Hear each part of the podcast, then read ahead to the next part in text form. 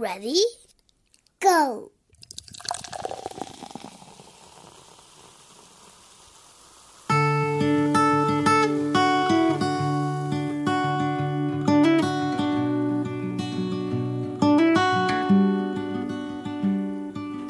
I'm enclosed in an hourglass, like fine and endless, and I fell.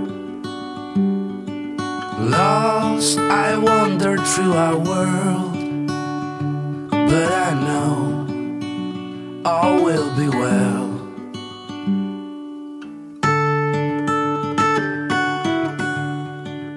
好，大家好，欢迎收听我们这一期的宇宙牌电饭锅。咱们这宇宙牌电饭锅节目到现在开播呀，差不多一年左右了。这个一年的努力没有白费，朋友们，我们这一期的节目有一点特殊。怎么特殊法呢？就是我们这一期节目是由一个非常有品位的品牌来特约我们录制播出的。那为什么说它特别有品位呢？你想能找我们合作的品牌，那当然得特别有品位啦。它是英国殿堂级的音响品牌 KEF，K E F。KEF 这个品牌和我们宇宙牌电饭锅要联合特别企划一期节目。我们这期节目也是这个 KEF 品牌这个敢言真 Dare to be True 它这一系列播客当中的一期。我们这一期要谈一谈跟真实有关的话题。那为什么要谈跟真实有关的话题呢？因为 KEF K E F 这个品牌，他们一直就有一个主张，叫做聆听真实，述说真实。今天我找到了两位朋友，跟我一起来谈一谈广告创意跟真实的关系。所以我找了两位特别真实的朋友。他们 他们在现实中也真是我真实的朋友啊！一位是来自奥美广告的石不该石老师，他是奥美广告的群创意总监啊，他经常被介绍成一群创意总监，虽然他只是一个人，是吧，石老师？对，你自我介绍一下吧。呃，大家好，我是石不该，我在奥美广告呢已经干了不少年了。但从你做广告开始到现在有多少年了？哎呦，从我做广告到现在应该有近二十年时间了。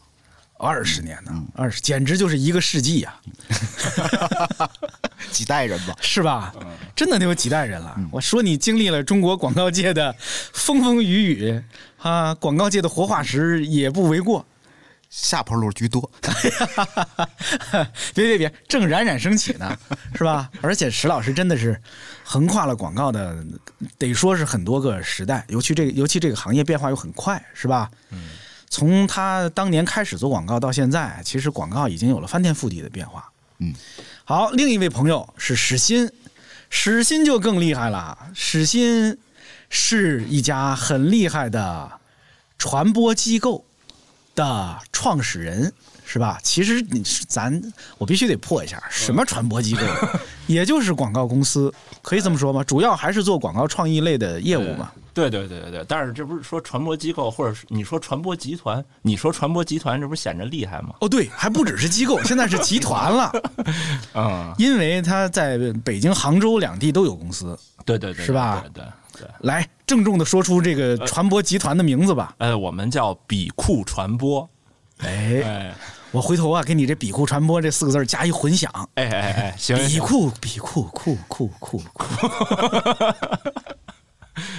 这比库传播是干嘛的？尤其是比如说跟石老师所在的这奥美，咱们对比一下，比库是干嘛的？呃，首先肯定比他们年轻啊，然后 然后我们呢，其实给自己定义成一个传播机构，就是我们更像是做传播创意的，就是我我自己想啊，我们的创意本身要有一定的传播性啊，这个是我觉得我们和其他人最本质的不同吧。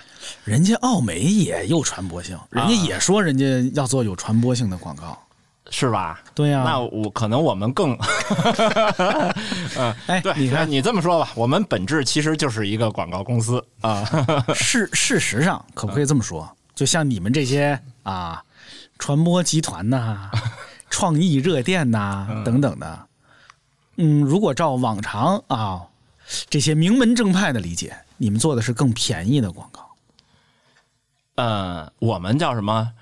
轻执行，重传播。哦，这么哎，这么说是不是显得高级一点？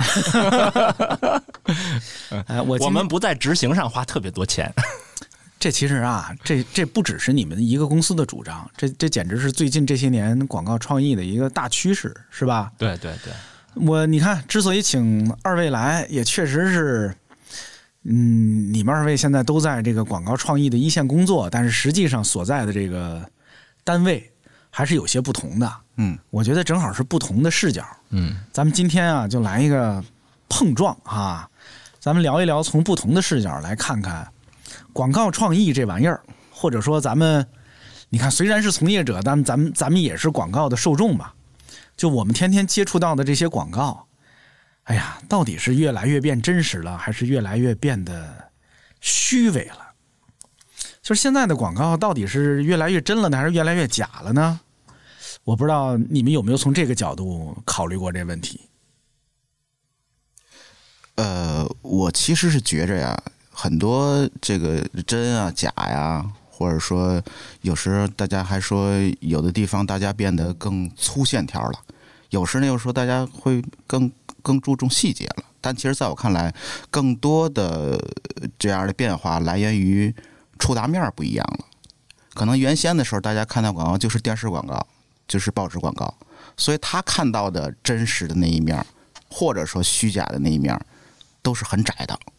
今天大家看到的各种广告的机会多，得到信息的机会多，所以他看到的真实的面儿也多了，虚假的面反过来会更多。那大家会觉着那种虚假的东西给大家刺激更大，所以可能大家就认为好像现在虚假的更多了。但其实我是觉得是因为大家了解的多了。我听着池老师说话，我突然意识到一件事儿。我在问问题之前，其实没定义一下，就什么叫假，嗯嗯对吧？这个大家觉得广告里的假，比如刚才石老师说的这个，说假的东西也越来越多了，我们看到的假也越来越多了。哪些东西是假的？我怀疑啊，大家对于这个假的定义都不一样。对啊，就刚才你在说这个真假的问题，我的想法是说，就是从产品的角度来讲，你所有的广告你不可能是假的，你不然就不符合广告法了，你就都不让你播了，对不对？所以所谓那些虚假的东西，可能更多是从创意层面上的这种虚伪啊，或者是夸张，我觉得，嗯。嗯。嗯，沈老师，你说呢？你觉得那假是什么？我是觉得那个假呀，刚才史鑫说那个，我我同意啊，就你广告法规定你不许有假的，嗯。但是但是所谓的广告里边假，还有一个层面是说刚才提的夸张，我是觉得肯定，因为广告不是新闻，嗯。他没法说我就是完全完完全全真实的，而且广告不会把这事儿说全了，他一定是所谓的捡好听的告诉消费者，只说真实的一部分，对。它也是一种假，哎，对对。是吧？对对对对对，然后他，我们就说，我们我们我们第一个最低标本是不能欺骗，还有一个呢是有人认为是不要误导，但我我对这个事儿稍微有一点点存疑。其实有些好的广告，说白了，它是在误导，只是那个误导的层面上，不是说我一定我本来不是那样，我完全让你觉得是那样的，而是我表达出那部分，剩下的凭正常人的想象力和推理，你就知道我言外之意是什么了。可能这层面会会稍微的多一点。对，这这这跟阿康那儿叫定位，对吧？就是你这一句话把人家定位理论给彻底歪曲了，不是，就是你所谓的定位，不就是在那个上面加上好多定语吗？我对吧？我是宇宙里最那什么的，就是就是这就是我觉得是石老师说的那种，就是某一个领域的误导。其实就是我把那个定位定的尽量的细，呃，不是我，我好像觉得好像说误导稍微有点重，确实觉得有点重，说误导有点重，其实是那个意思，就是真实。我是觉得是你传播者也好，或者说你表达者也好，对这个对对消费者对受众，你们中间要达成一个默契。嗯就刚才说广告是要有很多夸张，甚至有很多呃不切合实际的人哗飞起来了或者怎样那那样的广告，你要让大家在同一个认知层面上觉得哦这一部分他知道你在夸张，而在有些层面上，他应该知道你这块是真实的，而不再是如果说我做了我做的一个创意之后，你让大家达不到一个这样的一个契合的默契度。就说他不知道你哪一部分是夸张，哪一部分是真实的那个那个产品也好，或者品牌的那个那个主张，那可能就是我觉得这里边就要虚假的成分。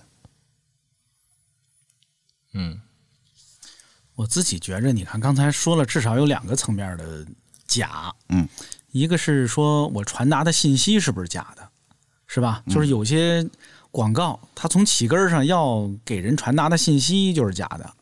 虽然刚才史琴也说了，他违反广告法，可是事实上这样的广告他也有啊，对对对是吧？嗯那些我们原来看到的那些乱承诺功效的那些保健品，是吧？以及现在在一些网络媒体上、互联网平台上，我猜也有一些以次充好的等等之类的这种广告。嗯嗯嗯，另一种呢，就是咱们刚才说的这创意层面上的假了。这创意层面上的假，也许就是把一个真实的信息，也许用一个特别假的方式给你呈现出来。嗯，这个假呢，我觉得也有两种，一种是特别精致的假，就是我把一个特别糙的东西啊，给你说的特别美、特别好、特别棒。甚至这也不只是咱们现在这个时代，以前的广告是不是也有这种闻过是非，是吧？就是嗯、天花乱坠，我觉得那也是一种假。那现在可能还有呃另一种假，就是他那些用很夸张的，嗯嗯，甚至是廉价的，但是就是那种声嘶力竭的方式，给你传达一个假的东西，是吧？嗯，是不是这几种情况都有？嗯，我觉得都有吧。就刚才你说的那种互联网上的那个，我之前想今天做手术，明天今天做手术，明天就回就上班那个，那那肯定就是一种虚假嘛，但是人？家真的有些手术做完了，明天真能上班儿。你看他，他跟手术有关系，他跟上什么班儿也有关系。对，所以所以所以说这个真假，就刚才石老师讲的那个点，我挺认同，就是你跟消费者之间能够达成一种共识，就是你要让人相信了，其实就是真，嗯啊，嗯这个，那那总而言之，大家觉得现在的广告是越来越真了呢，还是越来越假了呢？就是假广告是变多了还是变少了呢？嗯，突然间沉默了，你看，对从业者好像很敏感。对，那问一个，那问一个更敏感的，就二位手里出品的假广告是在变多还是在变少呢？你们做过假的广告没有？就是让你们自己觉得，哎呀，这事儿是假的，或者哪怕说接到过这样的 brief，接到过这样的需求没有？让你们得做以假的东西。嗯，我觉得都会有吧，都肯定都会有。然后 我们是把它尽量做的真。我跟我尽量做的真是什么意思？我我给你举个例子啊，就是比如说有一些有的时候做一些事件类型的那种广告，就像那个呃社会实验。以前咱们都觉得社会实验是最最真实的哈，你看这帮人在在街上怎么着，后来慢慢你发现这是最假的一种广告，对吧？连你采访的那些路人都是都是安排的都是安排的，全都是安排是的，甚至更精细到，哎，你得安排什么样的路人，一男一女，对吧？后来变成了你得安排清洁工，对吧？这种一看就代表了一种社会的阶层的人，对吧？然后还得是在他们采访的时候，你必须得有个金句出来，对吧？就这这得埋传播点呢。对对啊，对啊，对啊，所以你说这以前吧，你觉得这种是最最真实的，那现在这种可能是真的是设置起来是最假的啊，对吧？而且我我之前我们 最逗是有一次，我为了让大家能够编好故事，我们公司专门请过专业的编剧来，嗯，给大家去说，哎，怎么样编故事起承转合，怎么样有这种话题性，还能显着真实啊？这找专门找了一编剧给我们培训。嗯 我我是觉得这个真假，刚才接史琴这话题，就是现在好像做广告越来越多的时候，呃，要面对的就是不管是呃客户也好，或者我们创作者也好，总会觉得，如果有一个方式，呃比如大家说做事件，或者做这个公关的一个什么什什么什么热点，类似这样的说法，和以往的我们说做一个广告创意，我纯做出一个作品来。这个作品出来，刚才丹也说了，我和和消费者和受众是有一个完全的一个默契，因为我他知道我这就是编出来的，就是创作出来的一个作品对，啊，所以他不会当成一个真事儿去看，他只是我感受它，就像看电视剧、看一场戏一样，我感受它，他你能感动我，OK，我可能就买单了。但是现在大家慢慢的会，我去造一件事情，这个事情在受众眼里边有可能就是一个真实发生的，就是张三李四他们身上发生的某件事儿，但整个这个事儿，刚才像事情，可能完全是我安置好了的。嗯，所以这个真与假之间的关系，说实话，我其实有一点点迷茫。如果用真真实真实还是虚假来评判的话，可能就不太好判断。哎，我这么理解这事儿哈，就是你看，我要照着石老师刚才这理解哈，就是以前吧，广告就是广告，嗯它是个作品，谁都知道这是别人拍了个广告给我看，对对对，它其实呢，它是假的，就表面上看它是一个假的，那里边都是演员，他们演的是这些文案写出来的脚本儿但实际上呢，它背后传达的那个信息、那个产品，他演的那个场景得尽量真才行，嗯，是吧？他才能让我感同身受。但是现在呢，就是往往是啊，我们要假装它是个真的。我们要要用一个，就是让你看不出来它是假的。嗯他一上来就好像是一真人，像刚才史鑫说的，让你以为他是个清洁工，让你以为他是一个普通街边的情侣，但实际上他他是作假。原来我们是用假演真，现在是用真来装假。嗯，要这么说呀，就是你们广告界堕落了，是不是？就你们广告界呀，堕落了，不真诚了，可不可以这么说呀？就是也许在最早，你看互联网、社交媒体诞生的时候，大家发现，哎呀，原来让这些真人说真话，比我们让假演员去演去演戏更有效。嗯嗯但紧接着，你们这些个聪明的广告人，我把自个儿 我把自个儿摘出去了啊，虽然当时我也参与了哈，就是就变成了，哎呀，我们发现用假的人来演真人，比让那些真人演真演真人好像更好控制，就变成了现在这么个样子了。嗯，哎呀，这这这么说怪怪遗憾的。怪遗憾的啊。嗯嗯，你们以前做广告的时候，哎，咱别说自己，咱把自己都摘出去。咱们那些同行们，你们听没听说过一些特别假的这种操作啊？讲同行也不好吧？哎我给你讲一，我给你讲一个达人吧。你先讲达人，我想起一同行的事儿来。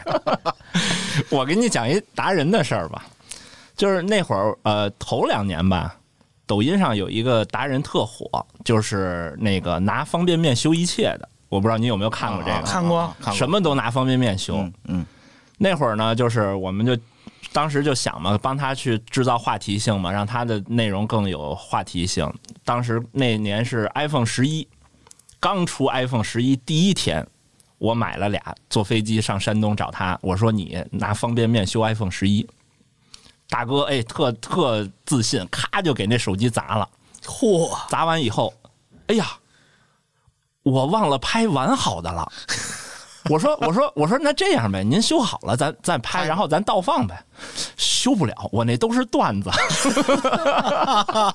说我那都是当段子拍的，修不了。你倒是你倒是记着点这事儿啊，这大哥自己都信了这记性还不好自。己都信了。对，然后，然后，然后我我说得亏我买俩，这这阿康的专业又给砸了，专业素养说这您别砸了，您先拍吧，您把这当好的，然后一会儿你弄那个，啊！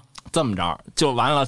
我我原来想的是，真的是因为感觉理论上啊，方便面弄成渣儿，弄那些东西好像也都行。嗯后来他跟我讲，这全是假的，自己就拍的就是段子。哎呦，然后我就哎，行吧，砸我一手机。真令人遗憾，真令人遗憾。只砸一个是吧？哎呀，我想起一同行的事儿来，嗯其实不止一个同行，好多同行。嗯，就是我前两年因为这个工作的工作单位的关系，我曾经作为单位代表去参加过不少广告节的评奖，因为就是去当评委嘛，就得看那些报奖的那个嗯广告片儿。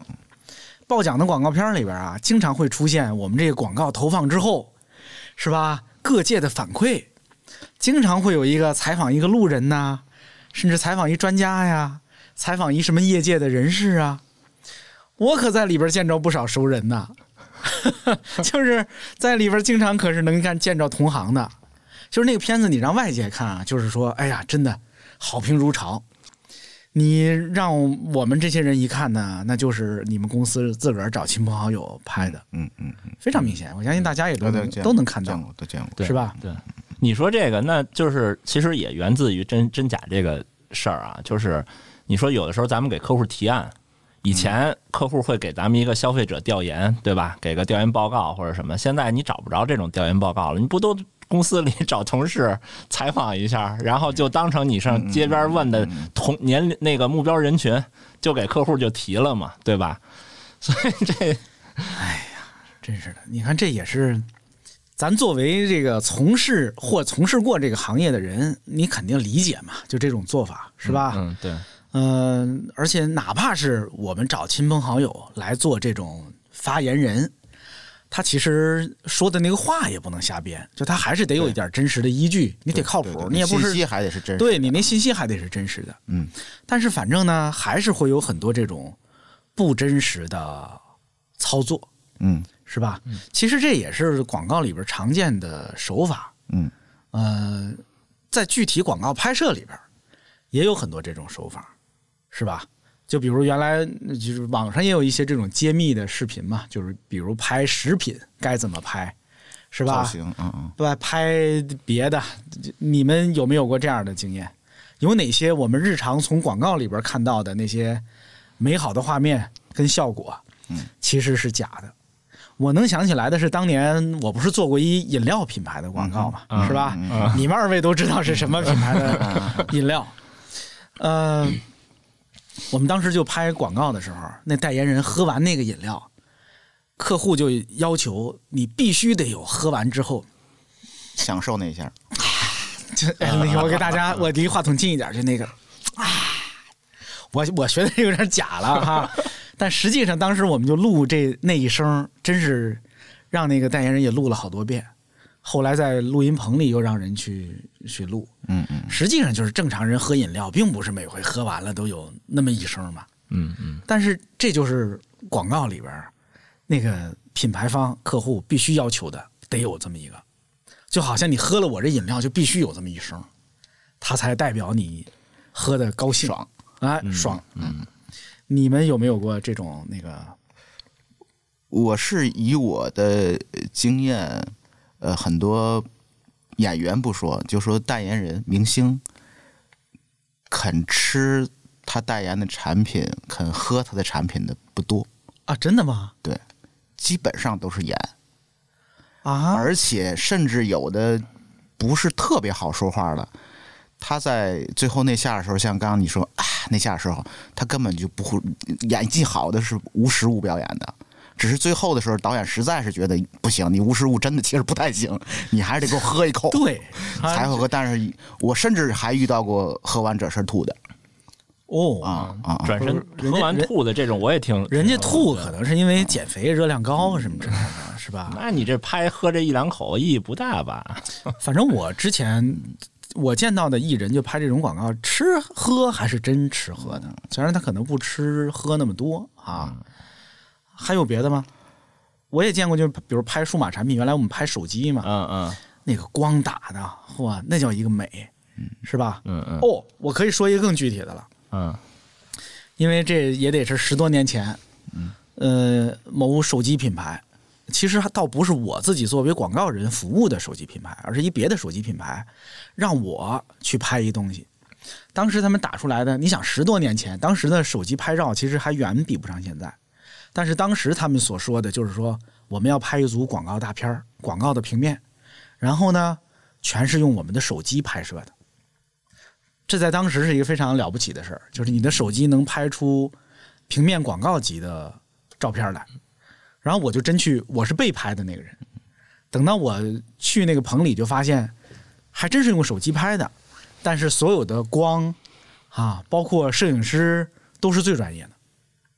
所以这个广告没骗人，他真是用这个十几年前那个照现在看起来就技术还很落后的手机拍摄出来了一个大片级的照片但实际上呢，那是普通人根本就没有的拍摄条件。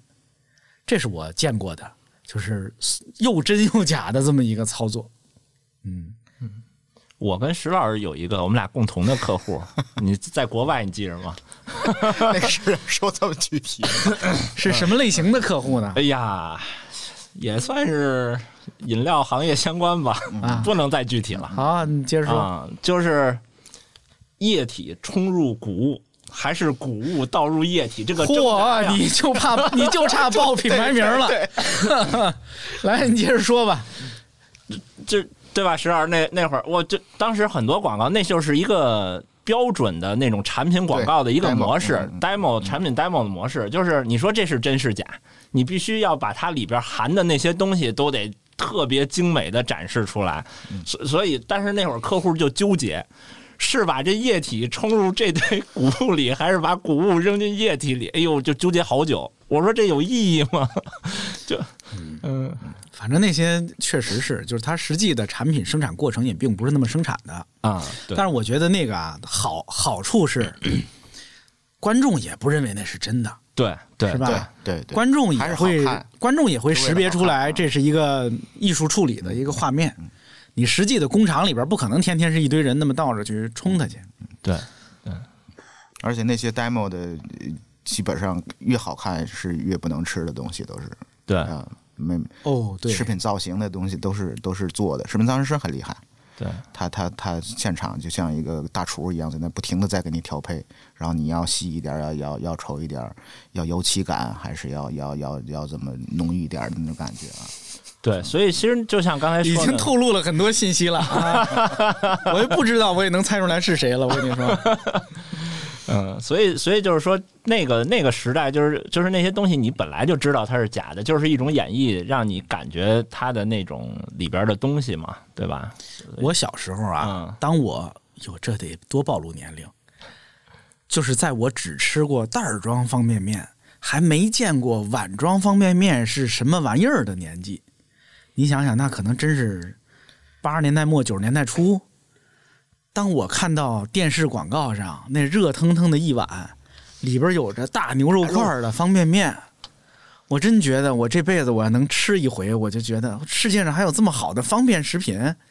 我当时觉得很好奇啊，就怎么能用热水泡出来那么大块的大牛肉出来？哎那个算不算最明目张胆的？我们我们见到的比较早，或或者说比较呃经典的虚假广告。但是这这个在当年也被吐槽过很多回，对对当年对我小的时候，我记着我我老觉得是不是我泡的时间不够啊？越看越不像，是吧？越看越不像，一定是错，一定是我错了。啊，这挺有意思的。嗯还有一个我不知道能不能说啊，几年前有一个那个电视上的公益广告，然后呢，就是都是啊，嗯给你你第一视角给一红包，对面全是智，就啊是你侮辱我，啊，你侮辱我，你你是在侮辱我，这个。啊，这个我记得这个广告，虽然我记不清它具体是哪儿做的了。我记得当时马上就有吐槽的，对说对，说你这说说你这给小了才是 才会说这句话的，我觉得当时我记得有一说法，就是你这个广告拍出来给我看，我作为一个观众，我觉得你在侮辱我。对对对对对你，看，这就是我说，这就是刚，就是它背后的那个东西是假的。我对我觉得其实这个就是呃，我在说在说真假的时候，我是觉得这是另外一种假，就是刚才咱们说过很多虚假的广告，这属于虚伪的广告。哎，这俩概念、嗯嗯就是得把它区分开了。传递出来那个价值观和现在大家看到的完全不一样社会中的这个给我给我的那个认知是不相符的。，对，就这它是一种虚伪这这是一更深层的假。嗯嗯嗯，我觉得这种假才是广告里最可怕的、嗯对对啊。他可能出于迎合或者出于什么其他的目的，他他用一些大家其实现在已经不太认同的那样的一种一种现象，或者或者嗯我觉得就这种假吧，有的时候甚至不是丑恶的，有的时候那广告吧，它特别正能量。对嗯对哎呀，他那个积极阳光啊，就积极的那么假。就比如说，这也是前几年常见的啊，就好像他们把当代年轻人或者当代某些族群的心态，他们就自认为自己摸到了那个那个根本，嗯，就是在他们眼里那个白领儿啊，就是嗯就得是那样的，就得是苦苦打拼，远离家人，嗯一肚子委屈。他们眼里的职场就一定是勾心斗角，年轻人被霸凌，是吧？老板就一定是邪恶的，等等。就是我我刚才举的只是非常浅的几个例子，但是就是那些自以为是的广告，我觉得也挺假的。对对，就是凡是出现那个广告里边的啊、尤其很多广告是以这种白领形象出现，嗯他就一定是穿个小套装，嗯加个文件夹儿，是吧？一出现老板就一定是什么戴个大金表，什么坐个老板椅，办公室豁大，等等吧。就反正要不就是一眼忙碌，那就是一定是打电话、赶飞机、开会，就一定是那么个正经的会议桌。大家都拍过这种片子对吧？对对对对，我觉得那也是一种假，那是一种非常被大家熟视无睹的假。一拍老妈妈就一定是在家做饭，等着啊儿子不回来。你说老妈妈这个，正好我上礼拜跟同事聊，刚拍一老妈妈，不是跟同事聊 聊什么呢？就是说那个好久没回家了，然后想请假回家，然后说说那个给给家里打电话，一打电话他爸他妈就不在家，就出去玩了，一打电话就出去玩。完全不是就就说，然后他就还说了一嘴呢，这怎么跟广告里完全不一样？是啊，人玩儿可开心了。对呀、这就是这些广告没跟上现实，嗯，对吧？咱我以前当然有很多老前辈教育过我们，说广告啊，它时间很短，所以你就得用浓缩的符号，得用大家接受起来毫无障碍的，一看就懂，哪怕是符号化的东西。说一看是这这人，他这穿穿穿装打扮，他就是个工人。说一看那个就是农民，所以他难免符号化。嗯嗯但是有的时候就符号化的也太过了，对，让我们觉得把这些丰富多彩的人物性格跟人物关系都弄得特别假了。我我还想起来一假的，嗯，他说你这案例挺多呀，石总。你天天在干嘛？我我这不是最近减肥嘛，看出我瘦了吧？前一段零蔗糖这事儿，哦，对吧？前一段被大家吐槽也特别特别多，就是他所谓的零，一开始原来都叫零糖，对然后被大家吐槽说你不是零糖，这才出来说零蔗糖，用的全是代糖。嗯然后这个其实就也是刚才最开始说的那种，就是他在某一个领域就是所谓的误导，或者说是就是没有说完整的信息。对，这也是一类。这个其实不是从这儿开始的，就是早些年我就嗨，这说得好多年前了。嗯我给我家里就是有老人啊买这个无糖的糕点，啊、因为当时我也不懂，是吧？我觉得哦，他不能吃糖，呃，但是我给他买点无糖的糕点，这样他能是吧解解馋偶尔。后来才知道，那东西它无糖，那可全是淀粉啊、对吧？它自己造那高油 高热量，它完整的就是一一大枣糕那么大一块，半斤一块，它是没加糖，那东西吃了它也受不了啊。对。可是你看，如果我不懂，我就被他，嗯嗯，还是广告里边经常还是有这样这样的情况的。对对。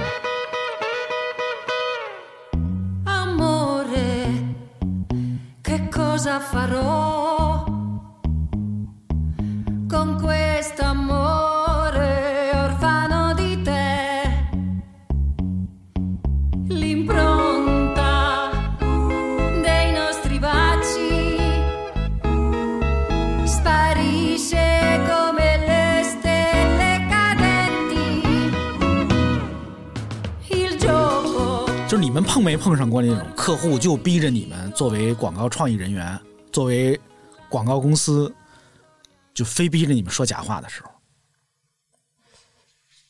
好像还没有特别我对，证明现在行业里还是有 挺好的哈，这风气。这个这个操守还能守住。对对对对对，不是，可能也是各位啊，毕竟还都是在正经的好公司里头，是吧？嗯嗯嗯就是你们的客户应该也不至于那样。对，但是我猜还是有一些人，就是他们啊，还是没有这个操守。你要这么说啊，我遇到过一个，就是我也不知道算是假还是怎么着，就是反正我自己不太接受，嗯，是一保健品。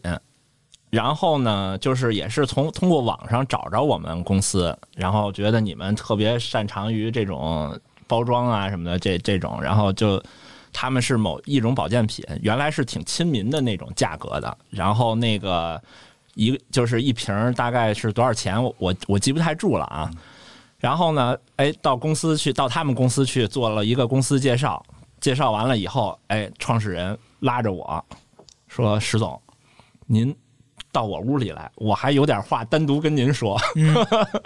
我 说：“哟，怎么回事啊？这是？”然后就带屋里去了，然后又给我拿出另外一个包装来，特别小一小瓶儿，说一样的东西，我想卖八百，啊，您帮我想想办法。明白。就就就就是这种，哎，我怎么觉得这客户还挺可爱的？我反正我没太敢啊 不是，就是他明明可以不告诉你这是同一种东西的，啊啊！他可以跟你说这是你看这是另一个产品。但但是不是，它是它的那个同一种啊，是就是同样的元素元素或者原料的东西，然后它可能包装稍微精致一点儿，但是就是咱们知道是其实就是一回事儿嘛。嗯他想做高端，然后但是就会卖很贵，这我就有点怂了。哎，但是你说这这是这算假吗？对，溢价是不是？那你溢价价值没错儿，就是这个呀，我我有点说不好啊对我有点恍惚，这算假吗？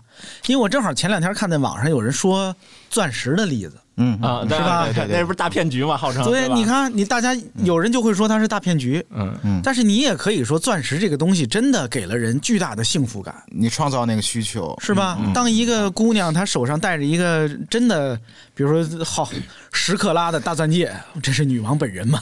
就是她戴着这个玩意儿的时候，她那个幸福感是真的，她的那个骄傲是吧？我比别人厉害，我比别人更受宠爱，这个幸福感可能是真的。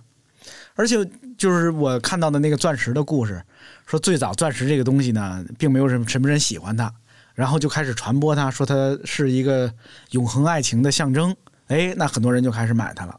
后来呢，钻石变多了，就开始又又讲这个钻石必须是哪种切割办法，是吧？就必须这么切，它出来的才是好东西。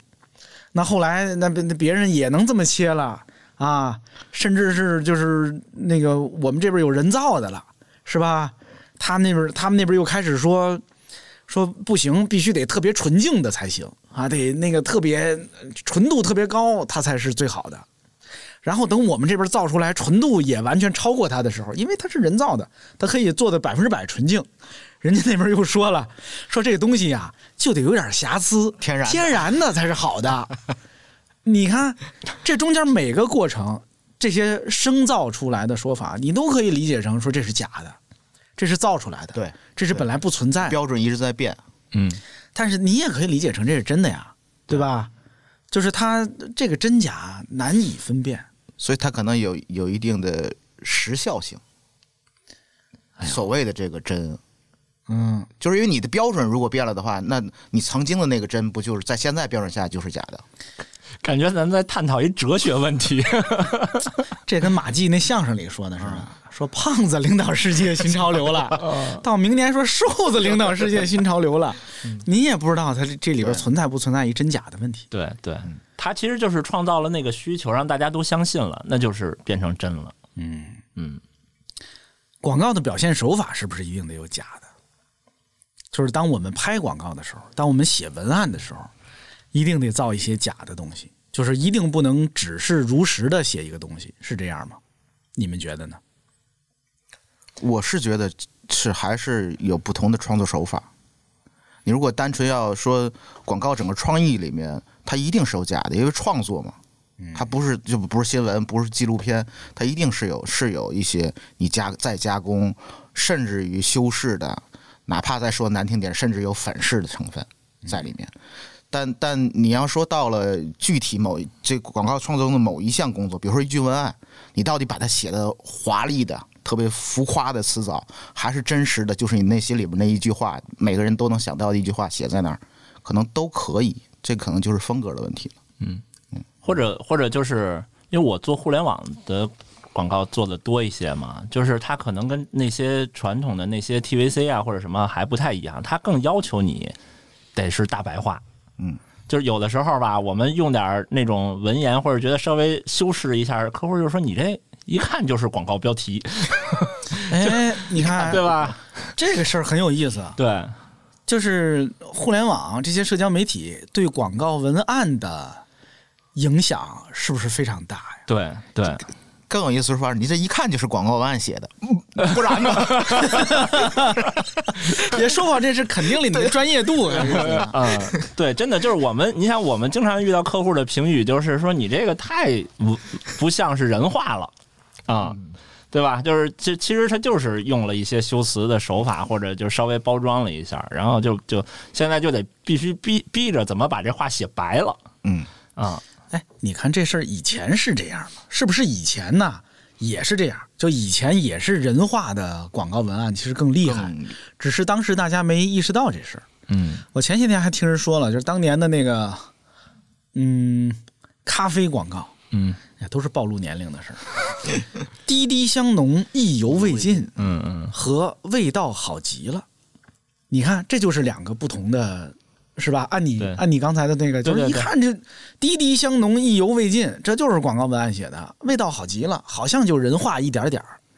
啊，我当时的中国人是不是会随口而出说味道味道好极了？对我也不确定，但是总比滴滴香浓意犹未尽可能性大一点儿。对，嗯，是不是那个年代就这样？那个年代有特别假的广告，就比如说特别不真实的端着的。端着吧，但是也特别成功的吗？但是有也特别成功的广告文案。我是觉得可能和广告在现在和人们心目中的位置有关系。嗯我我觉得我我就说以中国为例啊，国外的咱咱研究的不多，就说中国，比如说你说三十年前的广告，那时候广告大部分还都给你描绘出一个你向往的或者你生活水平达不到的一个一种生活状态，或者是一一一一种一种生活方式，所以他会稍微的端一点儿，让你觉得，哎，我我好像明白点儿，但又不太懂，或者这个生活我喜欢，但是我好像现在做不到，我我就去追求它。广告其实还是在一个更更先进的或者更更更更富裕的方式展现给大家，而今天大家其实不再这么看广告了。哦，有道理。我觉得可能也分行业，嗯嗯，可能也分行业。你看汽车还是得那种够哦着够着是吧？是吧？到这重重灾区，对汽车是个重灾区。对对啊对吧？你们二位都是做过汽车广告的吧？呃，我们我做的少，其实，嗯，我我做的不是。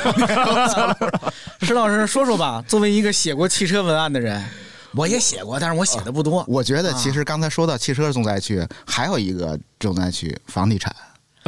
嗯，那我甚至另我是哎，我甚至觉得对房地产广告也和广告 业是两个行业。对对对，你看这俩东西它是有共性的，对对就是第一，它单价高，嗯，它是一个重大的消费决策；对第二，它可能代表着你接下来五年、十年甚至更长的生活品质。一到这个时候啊，大家就不淡定了，是。大家就不能用平常心来看待它了。还有一个就比如说你是一个消费品，你是个食品，现在也说啊，你选这个不选那个是代表你什么样的人，其实是瞎掰。我选一辆车，我选住在哪儿，有可能啊，我只能说有可能能代表我是什么样的人。但是你真说我我我我吃个苹果，吃个鸭梨，那怎么就能代表我什么样的人？就就你你吃鸭梨已经代表你生活方式了。有钱人谁拿一梨天天啃，是吧？都得切成小块扎着吃。这太逗了。哎，确实是这俩东西啊。你要真卖一，你真卖一饼干啊，五块钱一五块钱二斤的饼干，嗯，你这时候在讲什么奢华感受是吧？啊，我有一些卖洁具的，嗯嗯，卖那个陶瓷产品的，还爱用那个什么欧洲大模特儿，嗯嗯金碧辉煌的嗯大客厅，用那样的画面，那样的床垫不是也是 最最著名的什么哦什么什么床垫，弄一老外，对，嗯。就他们还玩这一套呢。嗯我觉得可能说真的，可能那时代真也过去了，对对，是吧？就我还得靠一床垫、靠一马桶来彰显生活品味，而且那也不可信呢。对，我坐在一马桶上，我那欧洲大模特就来了，还是还是怎么着？我觉得那就是假了。但是可能就是大家习惯了，就还没改过来，对对是吧？有没有特别真的好广告？就是它就是不假，它就很真，甭管是历史上、世界上还是眼巴前儿，有没有这种你们觉得，哎，竟然竟然很真，还很好？就是我是觉得那个真真正打动我的，不是说真实，嗯广告真实这事，确实是还是真诚。他所表现的那那种那种情感是是完全你能够感同身受，并且能打动你的。嗯，我想到的是那个那个那个那个，就是近些年经常每一年圣诞节都会大家传一波的那个国外特别著名的那个百货商店百货，商店的那套。我我其实想到的是，他大概十来年前的一支，就是一小男孩儿一直在特别迫不及待，天天等着圣诞节，然后看那表怎么转怎么转，然后天天早早早吃完饭赶紧上床睡觉，一天天就是那二十来天就天天往回过。你会觉得，我是一下感同身受，是我想到了我小时候盼过年。嗯，就国外小孩盼圣诞，我就盼过年也是那样，一天天还不过年还不过年那样。但他到最后那下是，他说一等到那时候是送给爸妈一件生日礼物，就是最后他反过来之后，他还能打动你，但是他前面那情绪一直揪住啊、哦，这是确实人之常情，每个小孩都是这样，那个情感是是真实的，我是能记住的。哎，我想起来一个，就当年在奥美内部是作为一个好的案例被分享的，应该是巴西的奥美吧，还是哪儿做的？他当时其实是按照一个飞机稿来做的，因为当时甚至连看到的那个片子呀，都是内部自己拍出来的 demo，demo 嗯就说我们打算这么做。但是即使是那个东西啊，就是它是片子是假的，我也认为那真是一个很厉害的想法。我不知道大家记得不记得，我不知道你们看过没看过。他的办法是说，嗯、在人家国外有很多小孩儿小时候是给圣诞老人写信的，嗯，是要礼物的，而那封信那些信呢，往往就是。呃，石沉大海，没有得到反馈的，因为给圣诞老人写信本身就是个傻想法嘛，是小孩才会做的想法。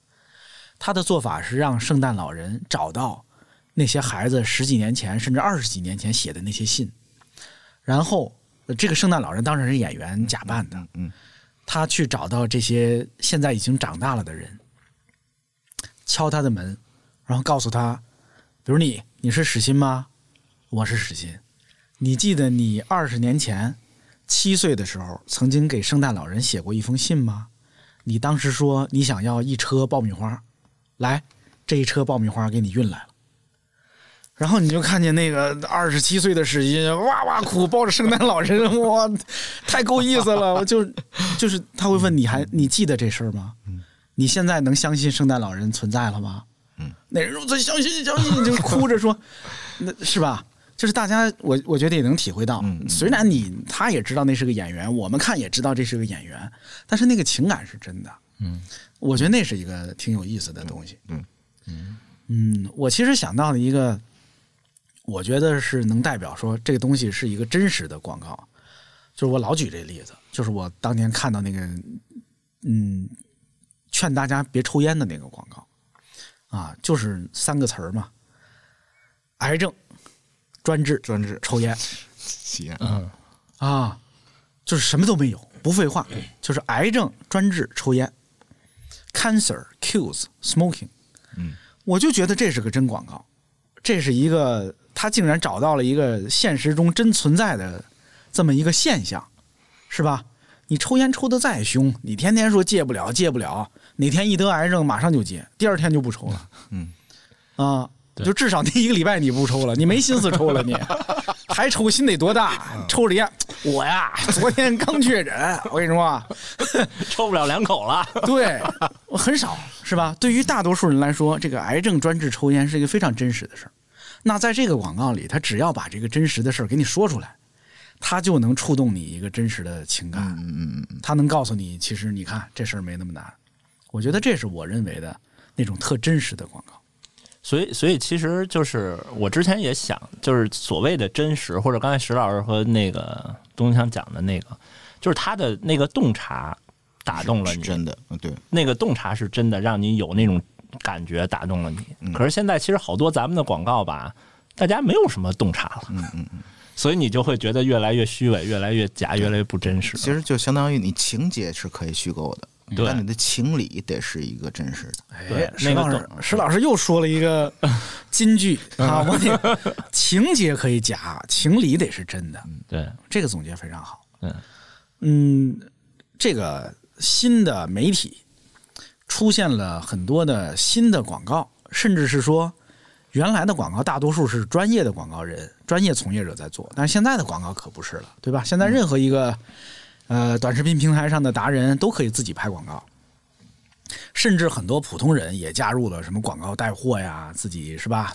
呃，推个什么东西啊，这种嗯业态，嗯，是不是跟这个有关系？就刚才石老师说这个洞察这事儿嘛，嗯、第一，可能这些非专业人员他们不太知道洞察这个事儿的本质；第二，就是在这些平台上，很多素材啊，它也是互相的影响、互相的抄袭，甚至复制。在这里边，经常是同一个洞察被反复用，是吧？对，我我看过一段时间这种短视频平台上一些卖保险的一些广告，就经常是哎呀，两口子一个愁眉苦脸，说我发现我查出绝症来了，然后另一个人告诉他不用发愁，你看我用一块钱买了一个什么保险。哎呀，那马上这个刚才还说查出绝症来的人，觉得中奖了，觉得像中奖了一样，就就快乐的跳了起来，说媳妇儿你太好了，幸亏你做了这个，咱现在我有救了，等等之类的。他是用非常戏剧化的、夸张的方法来拍这个玩意儿。也许啊，这个东西拍个一条两条，你还觉得没什么。但是当这个东西你连着看五十条，怎么那么多人得 得得病？对，这这就这，尤其有些我说的还是一简化版的，后来又出了很多复杂的、反转的，是吧？还有大家有一段时间被拿出来批判的，这个一个农民工坐飞机坐飞机那个啊啊，啊，这不是他他不只是单条的广告，就是那一条他也有点冤枉，其实就是他被揪出来了，实际上他他不是第一条，嗯，这种类型的广告已经泛滥了挺长时间了。对，它它也许一开始是有一些真实的洞察在里头的，当它泛滥了之后，尤其是被不断的夸张之后，它就变得假了，让人看着怎么那么别扭，是吧？嗯，你们觉得这事儿是在越来越严重，还是随着这个东西越来越成熟可能会变少？你们怎么判断这事儿？我觉得目前看感觉就只能会越来越严重，因为现在你说所有的广告主，大家都在投放这些短视频平台，就是这些达人，嗯因为就我亲身经历，给这些达人下 brief 说你给我拍一个和什么产品有关的东西，嗯，根本拍不出来。你让他自己平时拍段子拍的好着呢，一天拍好几条，嗯这这写都特好。然后他也特别知道自己的受众喜欢看什么，你让他往里一加上产品，就完蛋。哎呀你说给这些人一人发一本文案的基本修养，是不是能有点帮助？给谁发都有用。给对 是吧？没看过的朋友们赶紧下单啊，值得购买。嗯，这就是突然夹起来了。石老师，你觉得呢？我是觉得，就是就是又提到一个这两年经常被人说的信息茧房，嗯就是我我比如我和东江，我们俩都爱听相声，就知道，比如说像八九十年代的时候，他有一个相声演员有这么一两段、两三段代表作，他其实这辈子基本就吃不够他吃的了，因为当时他就四处去演出嘛，嗯只是在剧场里演，我到到北京，在北京演，在广州演，在上海演，在深圳演，在哪随便在哪儿演，就这一段抡一圈儿过来，这一年多过去了。嗯，但现在其实好像大家说在这个网络上有一个段子或怎么样，一下全全国人民都知道了，都看到了。但其实现在我们某些短视频平台。还是你看到的，比如说我看到的那个那那个平台和史欣你看到的，咱们其实还是一样两个圈子。对对对，为什么说同样一个段子，不同的人，我这么演绎，他还有生存空间，还有不还有更多人去看，就是因为我们看到不一样，它就像当初散落在全国各地的各个小剧场一样，嗯，所以它才有这样的空间。如果这个打破不了的话，那你说现在这样的现象，大家还是有自己的市场，他这样做还是省劲儿的，他可能还会这么干。现在这事儿啊，它变成了，就比如说，经常会有一个段子，就比如有人，史鑫，你是一北京人，你拿北京话说了一个段子出来，啊，讲的是你们北京的事儿，嗯然后呢，我是一天津人，我看见了，我用天津话讲一遍，把里边的一些元素换成天津的，这个视频就会在天津老乡里边再火一圈。对对对对，然后呢，有一山东人看见了，他再用山东话讲一遍，然后省级的省级的 讲完了一遍，某个县又出来一，他用他们县的方言又讲一遍，这事儿会不断的重复。当然，你看，如果我们特别乐观，我们也可以说，他每次都会有一点进化的。加工，对吧？他最后也许最后变得特别好，但是他可能出现了一个，就中国这个段子被讲了五百遍，嗯嗯嗯。可能会有这样的情况。最后出现在春晚上是他的最终归宿。到春晚上就算绝了对的是吧？哎就是你最后的家。嗯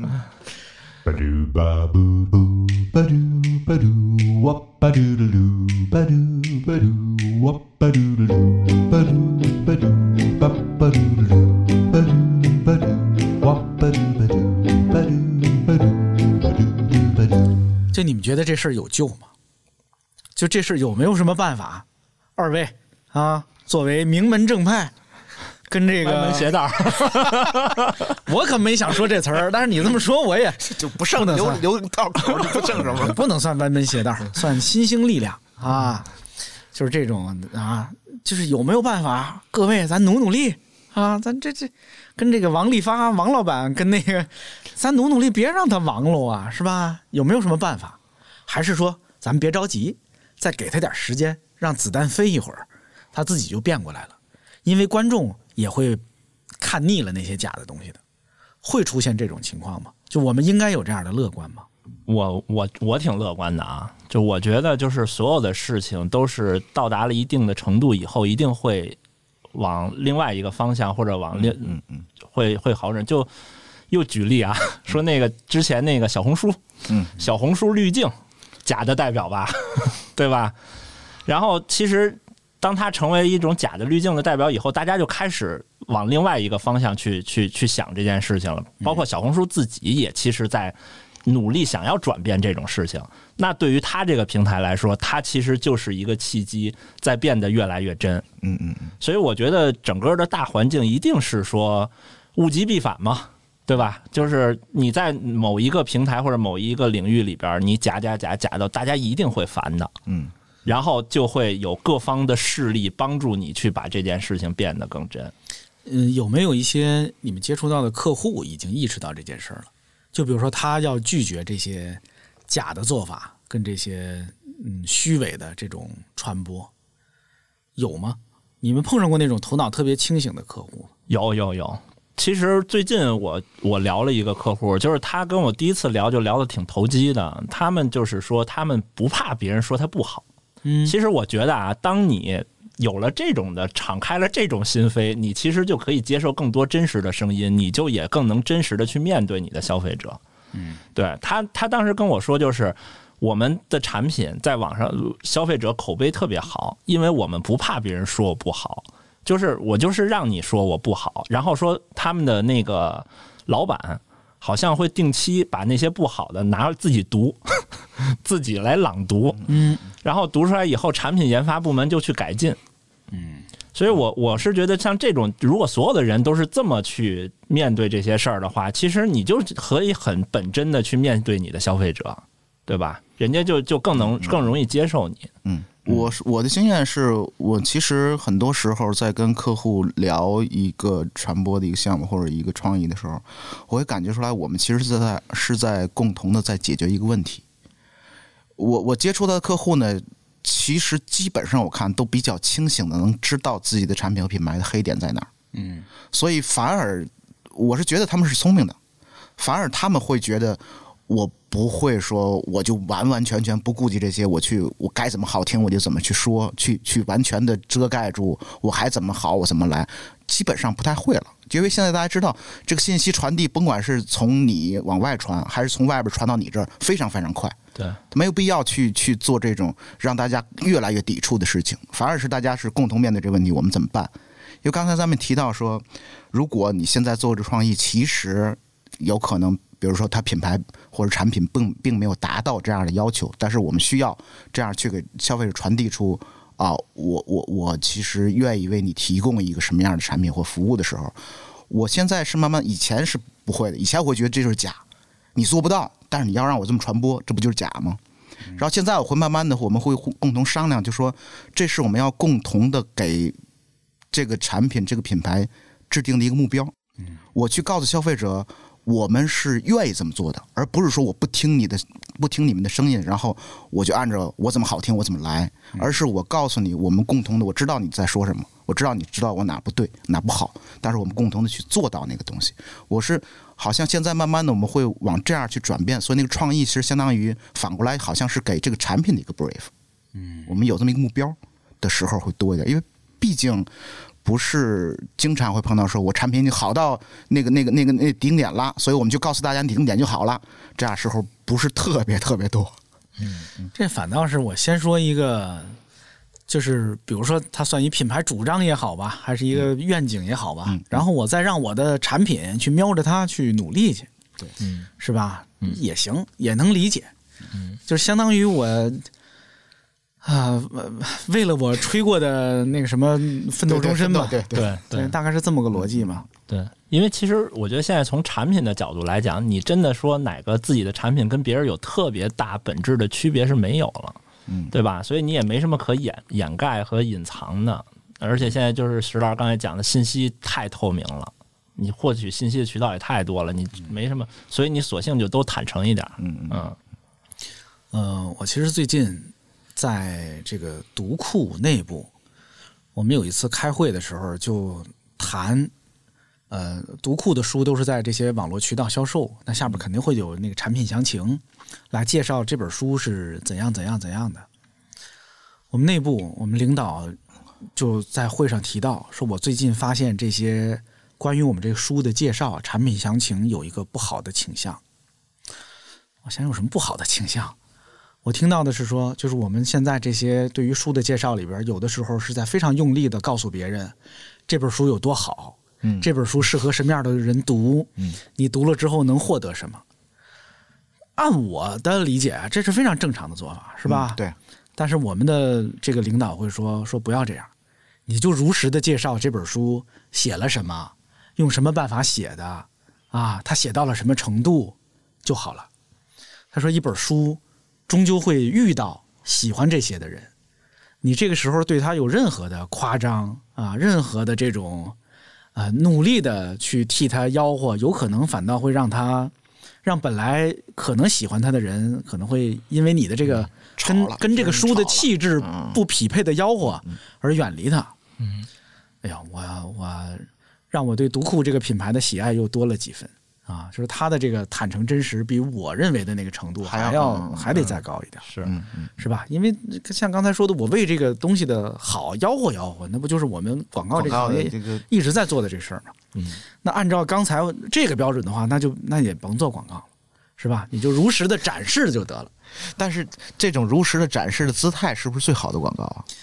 那也气质。那也，当然不，我不是说我们是有意塑造这样啊，就是就是你反反映出来的你这个品牌的你就只能慢慢的去吸引那些跟你气质相投的人，对对对，慢慢的吸引那些能够识别出这种气息来的嗯人。这就得特佛系的甲方才能接受，你知道吗？现在我我觉得做书可能做其他产品还不太一样的地方，包括和消费者书的消费者和其他的消费者还不对对太一样。可能是吧，就是还还就是读书的人还愿意或者允许你这样，那个是吧？对，嗯，这个大品牌跟小品牌有区别吗？就是如果说，嗯你看各位都服务过很多，是吧？非常著名的大品牌，也都服务过一些小品牌，他们会有区别吗？就是对于真实跟真实不真实这个事情上，我觉得大品牌，因为它本身大，它的影响力也大，它所以就它必须得真实，它负责任它必须得有这个社会责任在嗯在这儿。小品牌呢，可能但是啊，我得是不是大品牌也最难以做到真实？就是他他敢说实话吗？嗯，这个问的太太尖锐了。我不这么说这个事儿就跟，其实就拿刚才东强举的那个钻石例子，嗯大品牌往往是制定规则的那个人。嗯嗯比如呢？很多品牌就还别说到最大的那个品牌，就一般品牌大家都在说，啊，我一定要做那个行业里边要制定规则，这个这个这个玩法大家已经玩成这样了，我要重新推翻，我要重新制定一个规则啊，我这个规则来，或者或者自诩我我代表的是一个更先进的或者更高的一个标准，制定标准的人。哎呀，这又这石老师总是一语道破那个真相，就是你看，这是另一个层次的虚伪了。就有的时候哈、他会定一个假标准，对啊，就那个标准，哪怕不说假，就他不停在变那个标准，你就受不了。啊、这个其实就相当于你说大品牌，就相当于这个行业里边最有话语权的人。那不知道这句话能不能用哈？最有话语权的人，他的话一定是真话吗？有，我举俩例子哈，我们谈具体的问题。嗯，我自己一直有困惑的是，第一个是所谓手机相机的这个像素的多少，嗯，啊，是吧？几千万像素，上亿像素。我还记得我人生买的第一部数码相机，当时就号称是最先进的产品，嗯，是五百万像素，嗯，当年一个索尼的一个相机。呃，后来好像就好多年里边，大家一直在追这个像素数，对，那实际上它有那么重要吗？就是像素数高就一定代表拍摄质量好吗？我真的对此有疑问。第二个是很多牛奶产品，石老师你别笑，没你事儿，我说你说你说这俩我说品牌，我就都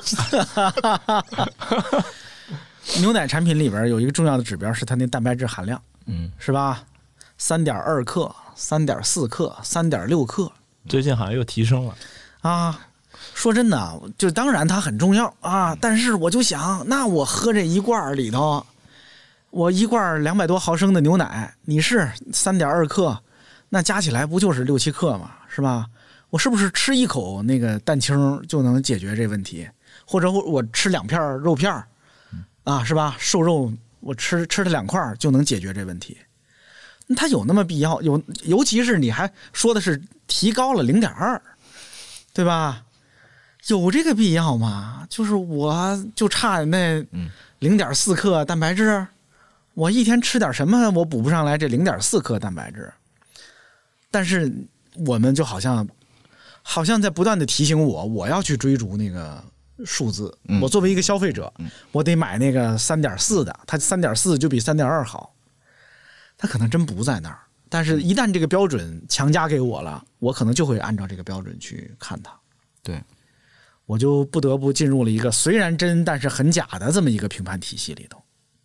嗯嗯，悲哀呀、我们永远被你们这些广告人牵着鼻子走啊 各种跑分儿。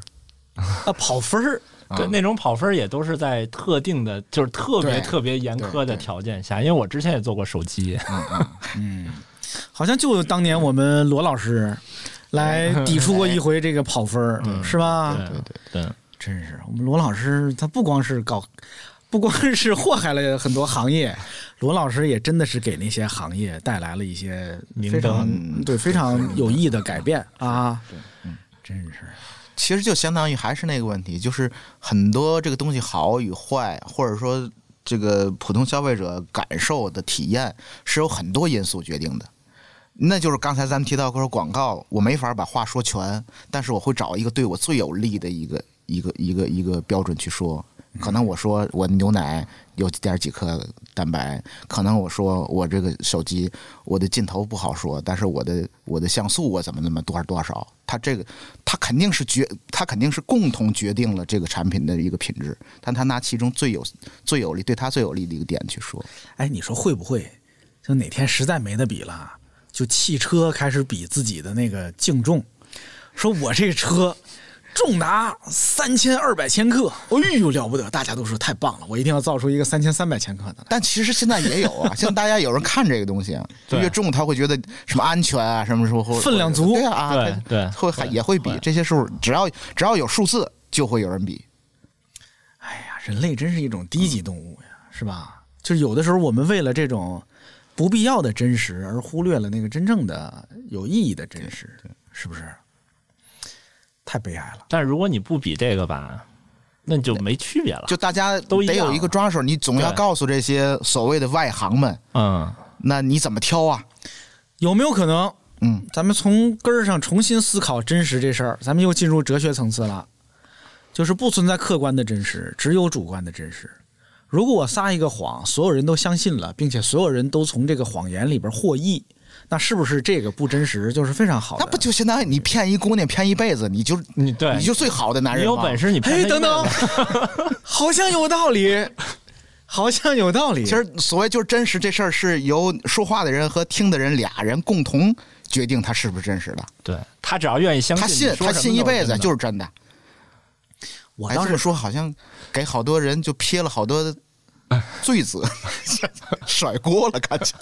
我前几年是讲过这么一个道理的，我跟人讲过，我真是那么想的哈。但是它跟咱们这话题是有关系的。我当时是说，很多人说，哎呀，我在社交平台上看见很多姑娘发的照片儿 P 图 P 的特别过分，等到我看到真人，发现这真人根本就不长这样，我觉得我被骗了。嗯，说这些都是骗子。我真有一个不一样的看法，就是第一，如果他真的是一个现实生活中跟你没交集的人，那你看到了一张那么美的照片儿，让你啊愉悦了心里有着一种呃看到了嗯美好事物的愉悦。他真人长得什么样，跟你有什么关系呢？对吧？第二是，一些人把自己的照片儿 P 成了一个跟他现实当中的形象不一样的那么一个样子，会不会 P 成的那个样子才是他心目中真正的他自己？啊，就是那才是真正的他，只不过是局限于他天生的这个相貌，让他不能成为他。懂懂我这意思吧，各位？我说的有点绕啊。不是不是是是这意思，对，就是如果一个现实中的一个呃胖胖的，然后呢，可能他穿的衣服是非常暗淡的颜色，但是他在那个照片里给自己 P 了一身，他他给自己换了一身特别酷的啊、年轻人的服装啊，他给自己 P 上了纹身，他给自己 P 的特别瘦，嗯、不一样的发型，就那个才是心里真正的他呀。是那个现实中的他，内心里住着一个那样的他，那个才是就是你有幸见到了真实的他，而不是见到了虚伪的他。你爱上他的灵魂，就是他他他他本人是谁，我不在意啊。但是我看到那个漂亮样子，他让我心情愉悦，或者他让大家看到一个漂亮姑娘的样子，就 OK 了。就你和他的缘分就是那样，你你不需要再知道他背后那个人本身什么样子，就就过去了嘛，这事儿就就已经完了。这是我认同。但是但是你这个前提也是就得骗你一辈子，他不用骗，他就一翻篇儿就过去了。嗯我就今天看了一个网上看一漂亮姑娘，就翻过去了，就就就没有了哎。我不在意她背后那个真人长什么样子。我举一个更近的例子，也许更能理解这事儿。比如啊，有一人啊，比如我有一朋友，嗯我有一朋友啊，他脱发，是吧？一个正常他这个年纪的，哎呦，我都快哭出来了。一个正常的他这个年纪的人，应该有满头秀发才对。嗯，但是他不幸脱发啊，就是没有满头秀发。这个时候，如果他戴一个假发，这个假发呢，让他恢复了这个年纪的他本来应该有的那个样子，但是实际上他没有啊。那你说是戴假发的这个他是更真实的他，还是那个不得不秃头的他是真实的他？我自己从我的内心，我会认为，就是那个戴了假发的他，其实那可能才是真实的他呢。就是是吧？就比如说，咱们看这，咱可以举具体的，比如说冯小刚，嗯得了白癜风，嗯，后来出镜的时候他会化妆，把脸上的肤色打匀，嗯嗯，那个打匀的他才是真实的他呢，对吧？你非得让他一脸病态的那个状态，你非得让他一脸白斑吗？那那那那是他得病了，但是他不正常的样子，是吧？你们觉得呢？我的这个朋友应该戴假发吗？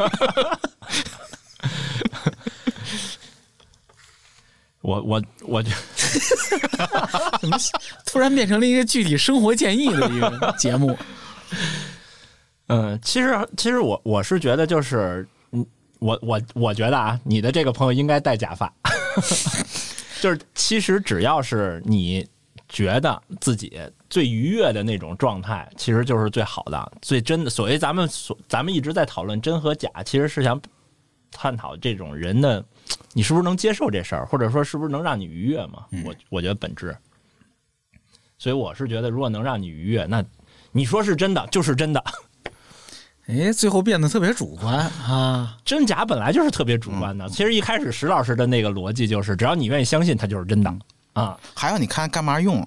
你这个朋友，你要就跟他聊天儿，他戴不戴假发就问题不大嘛。那还有什么用？还有什么用途的时候是是他你要戴假发影响你？我在我在试图把这个把你举这意思往广告这事儿上拉嘛。你广告不就是你要是你说那个产品就在那摆着无所谓，它当然越漂亮越跟我没关系就无所谓嘛。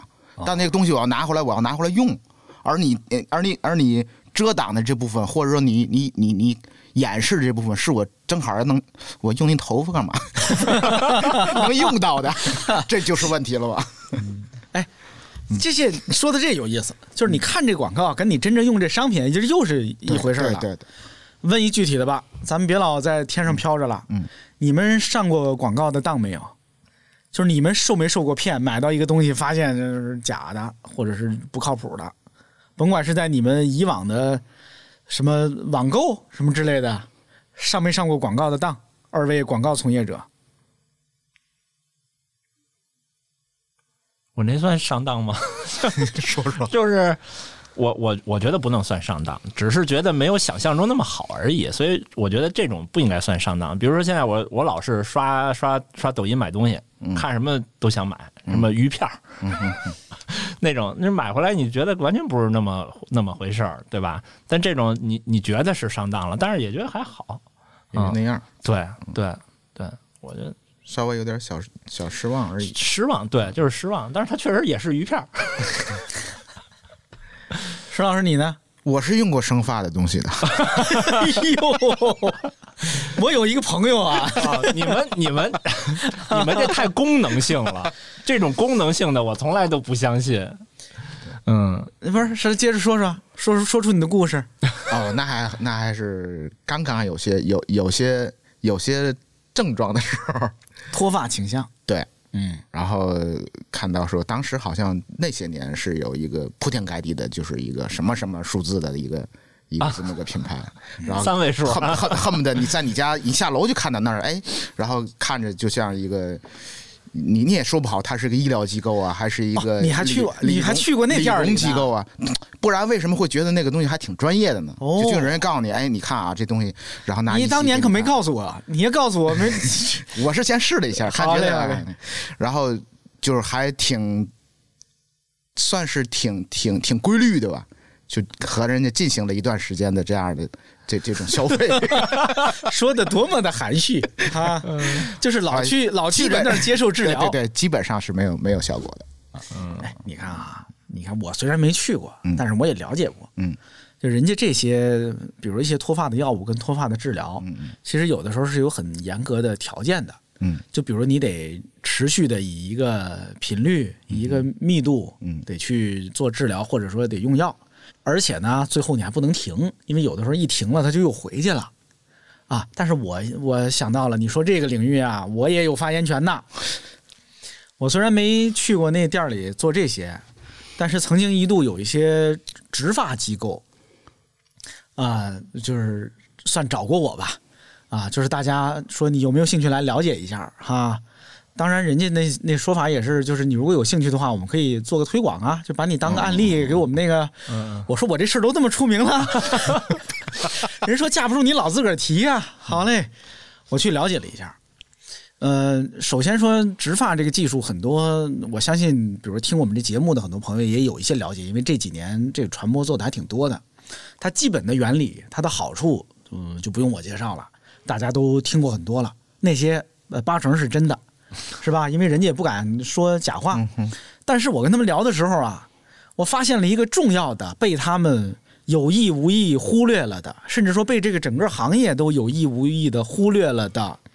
你看“有意无意”这个四个字儿就出于我的善良啊，被他们忽忽略了的一个现象，就是植发这个事儿。你看，通常的做法是怎么着呢？比如一般男性，他的脱发会从头顶儿或者是说前额开始，他的发际线后移，或者在头顶出现一块那个毛发稀少的区域。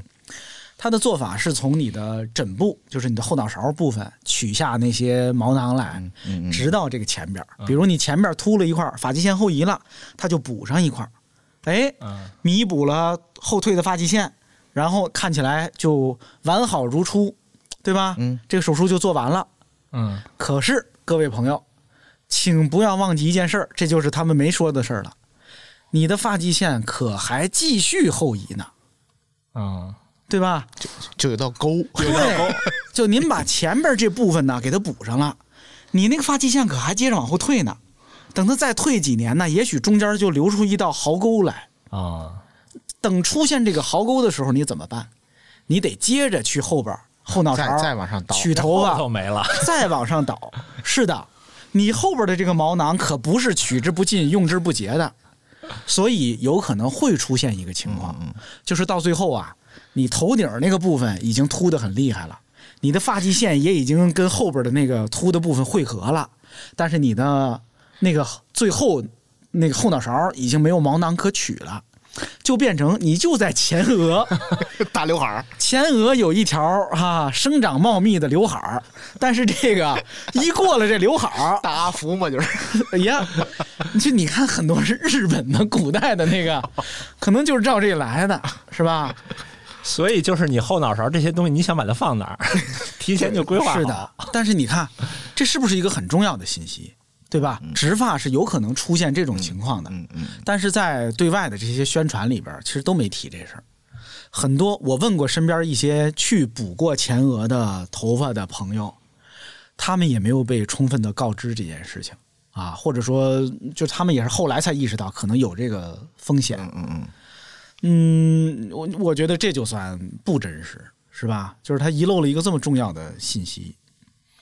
你看，这都是如果不是我去做这种深入的了解，如果不是石老师自己去试过那些，可能你也真的不知道这些情况。嗯，啊。还有很多就是我我自己网购是有过这些经验的，就是网购来这个东西呀，哎呀，你就发现吧，跟你想的不一样。对，就是或者跟他跟你讲的不一样，，对对，你看这个啊。这俩是有区别的，嗯，有一种是跟他讲的不一样，那我就可更更晚了那我就可以跟他退货了嗯嗯，嗯对吧？这跟你讲的不一样。但是有的时候你收来发现呀、你自己很很委屈，就是他是跟我想的不一样，但是你就没想过他还能这样呢，对吧？他你我举个例子吧，你买了一个什么数码产品，他上面跟你说，你说我们这上边啊，这个这个呃顶端的这个外壳是用什么什么材质做的，等你收到之后，你发现就顶端那一点点是用这材质做的，底下全是塑料壳子，但是人家真没说错，是吧？只是你看的时候就没想到，你对，这玩意儿还 一个壳分两种材质呢，就为省这点料，就是吧？我当然刚才是一个非常抽象的，就是它不具体，但是相信大家都有过这样的买吃的、买什么玩意儿都有过这样的。嗯，你也不能说，就你这事儿，你都没地儿说理去，你这事儿。嗯，我也上过这种当，我自己觉得我当时的体验是不好的。嗯，就是你没有告诉我这个事实的全部，我就觉得这是不真实的，嗯。是吧？嗯，但人家得说多全呢，你看，对这事儿 也是，嗯、你石老师今天一开始就说，这个大家是得有一个默契，就大家得有一个正常的那么一个理解的程度的，但是这个默契是不是有啊？这种就很难。嗯对呀、我可我得吃多少亏，我才能有这个默契，是吧？我得上多少当，我才能处处都为他着想，是吧？对，那而且咱不也太累了吗？嗯，我们要是一个那么不诚信的啊，大家信任度那么低的社会，那是不是也太累了？嗯，所以从本心眼里边，我还是呼吁真实的，就大家都真实点大家都实在点是吧？说点实在话，大家活起来也别那么累。别我们看个广告都得留着一万多心眼儿，嗯嗯，你指望我自个儿脑补你背后所有的阴险狡诈，我凭什么呀？这说给你们这些广告从业者听的啊！现在大家已经有这种知识储备了，能想到，哎呀，但就是挺累的，是是是，对，而且有一些，就比如说我家里的老人呐、等等之类的，有的时候就我还得提醒他们，嗯，是吧？就是没那么简单，别看一个信一个，或者是怎样。我我还有一个发现，这可能是个我个人的想法，就是就是经历有关系。就是我之前看什么东西的时候，还会说不信不不光信广告，对吧？你广告你说的天花乱坠的，我会去在网上去查一些更专业的，嗯啊，甭管是科技的也好，是什么其他的其他的这个日用的产品什么什么东西也好，去看一些更专业的一些大家的评价呀、评测呀。然后后来慢慢你就发现，所有的东西都能用来恰饭。嗯你再看到的那些貌似专业的公公共的信息，可能都是用来恰饭的。那个时候，就你就不知道该信什么呢？这是一个悲哀，是对吧？对就就是你是广告是干是广告没问题，你做你的广告，然后其他的是不是能有一个更公共的、更更更公开的，或者说更呃不盈利的一个东西，仅告诉大家这个东西哪哪哪是什么什么原理，怎么怎么好用，什么什么东西是应该怎么用，什么东西怎么样，那是这样的信息，慢慢的越来越被侵蚀，越来越被侵，它也好像被附着了广告的那个那个那个，这就是这是一这就是一开始说的，广告不再是一个独立的东西了，因为它渗透的无处不在了。现在那些呃品牌的客户，人家做所谓的整合营销，就是这个人家把那些地方能、你能想到的地方，啊人家早就都覆盖到了啊。你说的跟说的跟跟你没关系似的，你不就是干这个吗？这活儿你不是都能接吗？对，是吧？啊，我们都想到了。no good. I know you no good. If only I could get you of my life, that's what I do. No good. You're simply no good. I know that I should cross you of my list and of my life. You said yo te quiero y besame mucho. Now you're telling the whole town that I am just a clown because you're no good. 就跟过去报纸一样，你上半截是新闻，你起码是正经新闻，底下是半半半版广告，甚至整版广告，OK 啊。你现在变成所有的是的都里边都在卖东西。现在就得要伪装成你不知不觉间看了广告。我你看，我不是专业的新闻从业者，但是我记得我听人说过，说当年这些媒体新闻行业是有一个原则的，嗯，就是新闻与经营是必须要分开的，嗯，是啊就这是一个铁的纪律。啊，但现在啊，我们这些自媒体，是就是内容跟经营是坚决不能分开的。对呀、对，对你分开了就就你还这这整个盈利模式就被破坏了，嗯，那就出现了我们这么多分不清真真假假的东西。嗯，这是广告的姓氏吗？广告就兴盛到这个程度，就是可以无处不在，可以润物细无声，可以让所有人在好像不那么反对、不那么反感那种硬广的情况下，就让你，这是这是广告的形式。哎你看，要照这么说，广告还是应该。来来，我再说一个我的困惑吧，这个也是我我最最看不惯的呀，就是有些个视频网站，你看哈，他在视频前面加贴片广告，嗯他收广告客户的钱，是不是？嗯，但是他又在这个广告上加上一条提示，说只需六元就可以关闭这个广告。嗯，我自己觉得这两种盈利模式如果单独存在都可以，一块儿存在就是混蛋，就是太混蛋了，就是就是这是一个完全相悖的逻辑。我们如果你如果要帮客户打广告，你就应该把这个广告做的或者说展示的，让你的用户特别爱看才对，是吧？你得努力做好的广告，你得让你的用户也喜欢看，这样你才能从你的客户那儿收广告媒介的费用。但是如果你要让你的用户花钱来去掉这个广告，那你就得把这个广告做的特别恶心，特别打扰人，对让人一秒钟都看不下去。我忍不了后边的九秒，我就得看到六秒之前，我就得赶紧关键花花点钱。别让我看到这种恶心东西。嗯，但是这俩要同时做，这就太混蛋了。吃原告吃被告嘛。对啊对，这是让我最最不能理解的，这就注定了他得在某一头那儿是虚伪的，是假的，他不能真诚的、全心全意的为客户服务或者为用户服务。客户可能反过来想，哦，我我我花钱投你广告是为了让你卖会员去。对呀、现在就变成了，如果你看啊，如果照这个逻辑，我是这个视频网站，我就得专门找那些广告拍的特别恶心的客户，嗯，来我给你投放，嗯，然后呢，第一你很恶心，所以我的用户会玩命买我会员的，嗯。如果他没买这个会员，好嘞，那我找你要钱。你没帮我实现买会员的这个任务，所以广告播完了，对吧？他没有买会员，广告播完了，我要找你要钱，多么的混蛋！朋友们，如果啊，如果在听这个节目的人有各位，你们在这些平台工作，你们反映反映，你们实名的说说这是有一叫东东锵的人说的，我也不怕得罪你们。他这么一个逻辑，就注定了他会诞生很多可笑的事情。嗯啊，哎，真是的，说起来令人伤心呐。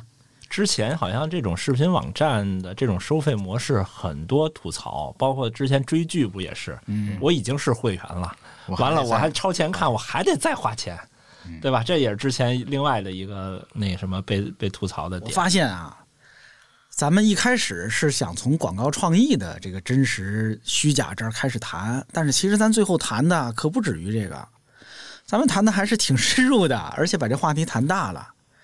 它大到是说，比如刚才咱们谈的这个，到底什么叫真实？如果你相信一个虚假的东西，那那它还是不是真的假？嗯，我觉得这些可能都挺值得大家思考思考的。啊，甭管是说你日后看到一个广告，还是说在别的方面，我觉得可能都能给大家一点启发吧。其实我最后想问的是一个大问题，就是你说咱们如果不只局限在广告这个领域里头，那嗯，咱们都是活在这个时代的人，你们觉得这个时代变得更真实了，还是更虚假了？你们自己是更需要真实了，还是觉得真实不真实已经没那么重要了？你看，这是个大问题啊！因为以往大家就老说真实就是一个，嗯，它它真实简简直就是天然的正确跟天然被需求的东西。嗯但是比如你说最近大家说元宇宙什么之类的，我的理解就是他用人造出来的虚拟的真实去替代原本的真实，而那个真实有可能是个更真实的真实，它跟刚才我说的那个修图的那个逻辑是不一样的，是吧？如果我要强行，虽然这人家 CAF 这个品牌没有要求我哈，你看通过音响播放出来的声音，它也并不是那个真正乐器的声音，对吧？对，那么，它还是不是真实？这个真实是不是我们就虽然它不是真实，但是它努力在追求真实，那它是不是一种宝贵的东西？嗯嗯，咱们可以说的远一点吧，在最后，你们怎么看？我我我是觉得其实两个两从两个角度哈，一个呢是说，比如说咱还说消费者这方面说，他说他买这个东西到底是买这个东西的全部，还是有时候是买的是个体验？这就到了为什么我们在聊真实的重要性。你经常就是说嘛，大家有时候会觉得大家追求的到底是个真相，还是自己想看到的那个结果，这是不一样的。其实就相当于放到放到我们的广告产品里，其实就是你要买的是那个东西本身的它的什么什么原料，它怎么怎么工艺什么东西，还是买那个体验，这是不一样的。所以那个那个完完全全的那个那个那个所谓的那个真实，由广告来创造的那个真实，是不是消费者真正完完全全能够百分之百买单的，不一定。所以那个真实性，我觉得还是得分分着看，到底什么样子。还有一层呢，就是从比如说从创作者，就还那句老话，就是说被误解是表达者的宿命。你既然这话你说不全，你只能在某个层面上有某个目的决定了你要说什么样的话的时候，必然会有大家会觉得你是真是假这样的判断。这个判断不只取决于你的说话的方式，也取决于背后他的那个体验。那从那从从业者来看，就只能能做的就是，你就真诚一点呗。这事儿你你让自己觉得良知在里面起的这个作用更大一点儿，可能会稍微好一点。不光是广告从业，其他的做其他事儿可能也是一样。嗯真诚，嗯嗯嗯，这个你看石老师今天净做词语辨析了，啊，是吧？又给了一组，但这组也挺有意思的，就是真实也许做不到，但真诚你总能做到吧？嗯是吧？那我特别真诚的造假，他他也行，哎，这这属抬杠了，是吧？嗯。可是我觉得大家都能理解那个事儿，就我们大家都真诚一点，也许那个真实就也多一点吧。对对，实心你呢？我我其实我自己啊，我其实觉得真实虚虚虚虚假不能叫虚假，就是还是不真实。嗯，我觉得没对我来说没有特别重要，我还是更从受众的角度去去看这件事情。如果他只要接受，就就行。嗯。然后我想多说一嘴，是说刚才那个东东强说这个话议题的时候，就是说到这个世界是不是越来越虚了？我其实脑子里想到的也是元宇宙。嗯，其实它不就是在把咱们的世界变得越来越虚吗？嗯，而且就是前两天我正好跟同事聊到这儿，说为什么会出现这种情况，可能就是在现实真实的世界里已经满足不了大家对于某些事情的需要了，于是呢，就造出一个虚的东西来。就比如说，就是就是说，现在现实世界，你想再征服一个大陆是不可能的了，就那种满足感，对吧？于是人家就造出一个虚假的世界里，你到那儿去发现新大陆，那种满足感是完全不一样的。但是你说那种那种，就是怎么怎么讲，就是这种可能整个世界都虚了以后，你又觉得那种就是一种真实了。所以我从一开始就觉得咱们今天讨论的话题特别哲学。哎呦，不瞒你说，当我刚才说元宇宙的时候，以及我之前听人说元宇宙的时候，我也真没想过说我在里边能自己征服一大陆。真的，我自己原来想的可能只是我在那里边啊，能就是呃组个乐队，或者我在卢浮宫里住住一礼拜什么之类的。我想的还是这些，想小了。哎，不是，但是想小了但是那些都是你在现实世界真实世界里基本上已经做不到了，可能嗯，或者要做到的成本很高。嗯，所以你需要那么一个世界去做那些事情。那些事情就是刚才你讲的那个 P 成自己的那个样子，可能那个是你觉得那个世界是最真实的你。满头秀发的我，对 对去征服一个大陆，对对对，太真实了。这一下其实把这个真，咱们聊了好多个它对立的那个词儿，假、伪还是虚，但其实我们好像现在很难把真直接翻到一对面，就是这是真就是对的，不真就一定是不对的。其实就我我自己就是还是觉得，就比如刚才元宇宙这个，我还是觉得那是以假作真，就是它那个技术呈现出来的，在你眼前的那个东西可能是假的，但是它给你的那个感觉体验对呀、它最终还是真正的形成了我内心的体验和感受和，嗯是吧？嗯就好像，嗯，我现在听一个莫扎特当年做的曲儿演奏出来，那也并不是莫扎特当年演奏的呀，嗯是吧？但是你说那是莫扎特的那个曲子吗？他真的就是莫扎特那个曲子啊！我听到的就是就是莫扎特当年要传达出来的那个感情，对对对，我体验到了，我觉得那它就是真的。嗯啊，我觉得谈到这儿啊，这个程度的真假之辩，已经不是咱们仨 对聊不了了。已经不是我们仨能解决的了。相信听到这儿的朋友也已经感受到了我们仨的捉襟见肘。这个时候只恨自己读的书还不够啊！但是我们今天就谈到这儿吧，我相信对大家还是会有一些启发的啊！大家生活当中的真实与不真实，大家每天接触到的广告或者广告领域之外的真实和不真实，我相信大家也都有自己的理解跟自己不同的判断吧。那咱们今天就聊到这儿，我最后得主动的再感谢一下今天特约我们录制播出这期节目的呃 CAF 啊，这个非常有品位、有眼光的音响品牌啊希望以后有更多的品牌啊也像他一样有品位有眼光来我们宇宙牌的电饭锅我们一块儿来谈一谈有趣的话题跟大家分享一些有趣的感受。好呗拜拜。好好拜拜。拜拜拜拜。